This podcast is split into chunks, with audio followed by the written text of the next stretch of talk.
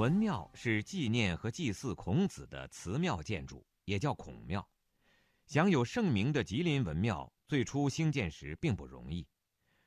从明朝永乐年间开始，吉林市逐渐成为通往黑龙江地区以至更远地方的一个中转站，政治、经济、军事上的地位日益显著。清朝雍正年间，随着吉林城的发展，开始出现建庙兴学的呼声。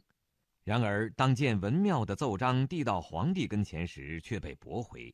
雍正皇帝说：“我满洲人等因居汉地，不得已与本席日以相远，唯赖乌拉、宁古塔等处兵丁，不改易满洲本席耳。”吉林市博物馆陈列展览部主任、吉林市孔子学会副秘书长王占生，他们就要保留一块净土。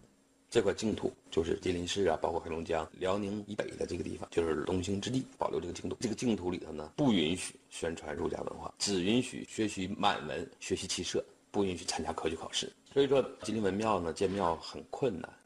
一七三六年，乾隆即位，亲命修建永吉州文庙。一七四二年，永吉州文庙建成。永吉州文庙就是现今吉林文庙的前身。最初兴建的永吉州文庙规模并不大。王占生当时是下旨是同时建了五座文庙，现在仅存吉林文庙，其他四座都没了，都随着历史的烟尘都没了。但是当时建庙不像现在这么宏伟，因为当时只是同意你建庙了。同意你那个设立这个学堂，在这里学习儒家文化了，但是并没有说的就是像现在这么伟大这么大。当时庙很小，这个位置呢就在咱们现在吉林市实验小学那个院里。当时这个庙一直留到咱们县庙建成之前呢，一直是在那个地方。也就是说，吉林市学政、官府都在那个位置，历经了很多次的维修。进入二十世纪，内忧外患的清政府为了维持统治地位，把祭孔活动升为国家大祭。吉林巡抚朱家宝请求择地重建吉林文庙的奏章得以实施。一九零七年，在吉林城东来门外开始拓建新庙。一九零九年，宣统元年，新庙落成。新庙全都按照封建社会大寺等级规模兴建，金黄色的琉璃瓦，气势宏伟的大成殿，大城门上的门钉如宫廷一般庄严华丽。整个文庙占地面积为一万六千三百五十四平方米。王占生，它是咱们整个东北保存下来的最完整的一个古建筑群。这座文庙呢，虽然说它在目前为止哈占地上在全国并不是很大，后期建的文庙比较大，但是呢，它的最大的特点就是因为它建设这个文庙啊。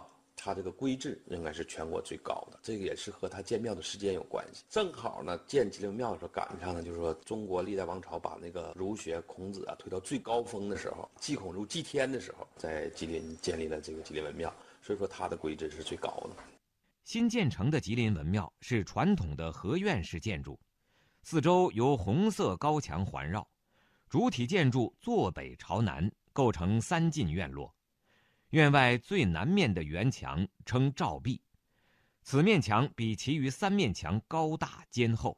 东西圆门呈牌楼式建筑，为木柱、西顶、瓦盖，对开红漆大门，上面悬挂着吉林提学使曹广真书写的“德配天地，道观古今”匾额。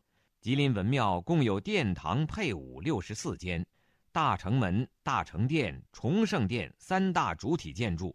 坐落在中轴线上，两侧辅助性建筑呈对称状排列。进入正门，建筑次序依次是状元桥、棂星门、大成门、大成殿、崇圣殿。大成殿在二进院落的正中，是全庙的核心建筑。大成殿内正中供奉大成至圣先师孔子的牌位，两侧分别供奉孔子弟子。四配和十二折的牌位。崇圣殿是孔子的家庙，供奉孔子五代祖牌以及历代衍圣公及夫人捐制绣像。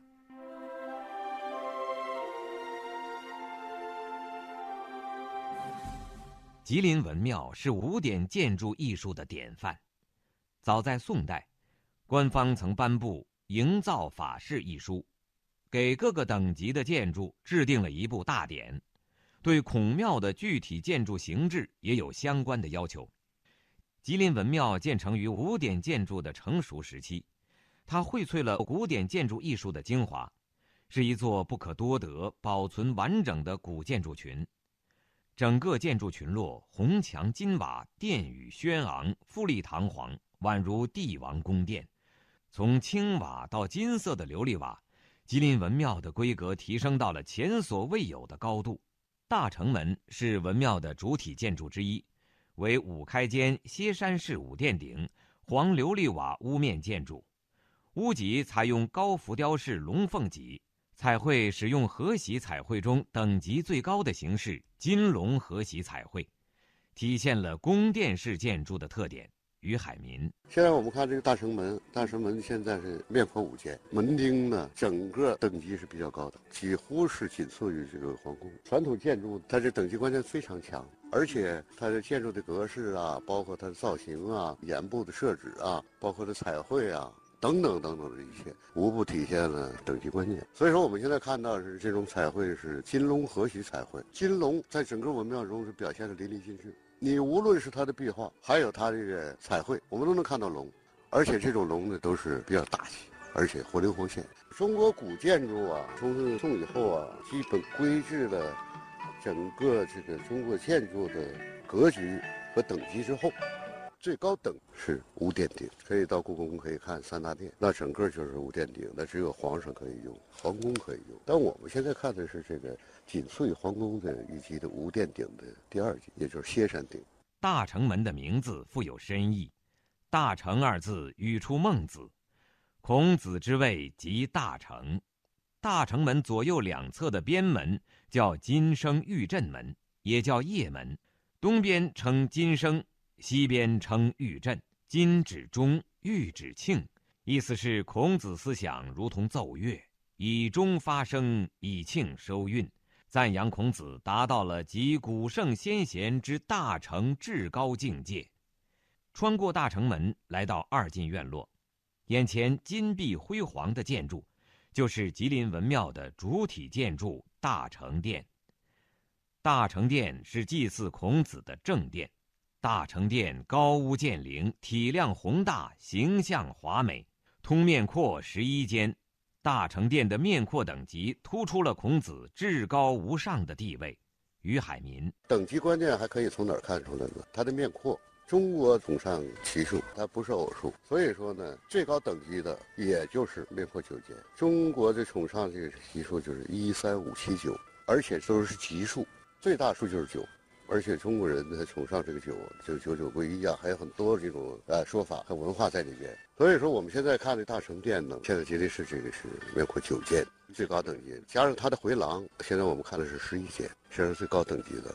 如果你是一位细心的游客，你会察觉到，从泮池走过来，一直走到大成殿，主体建筑的屋顶是逐渐抬高的，视线随着建筑物的逐渐抬高而抬高。以便看清全貌，这样的感觉，内心自然生发崇敬的情绪。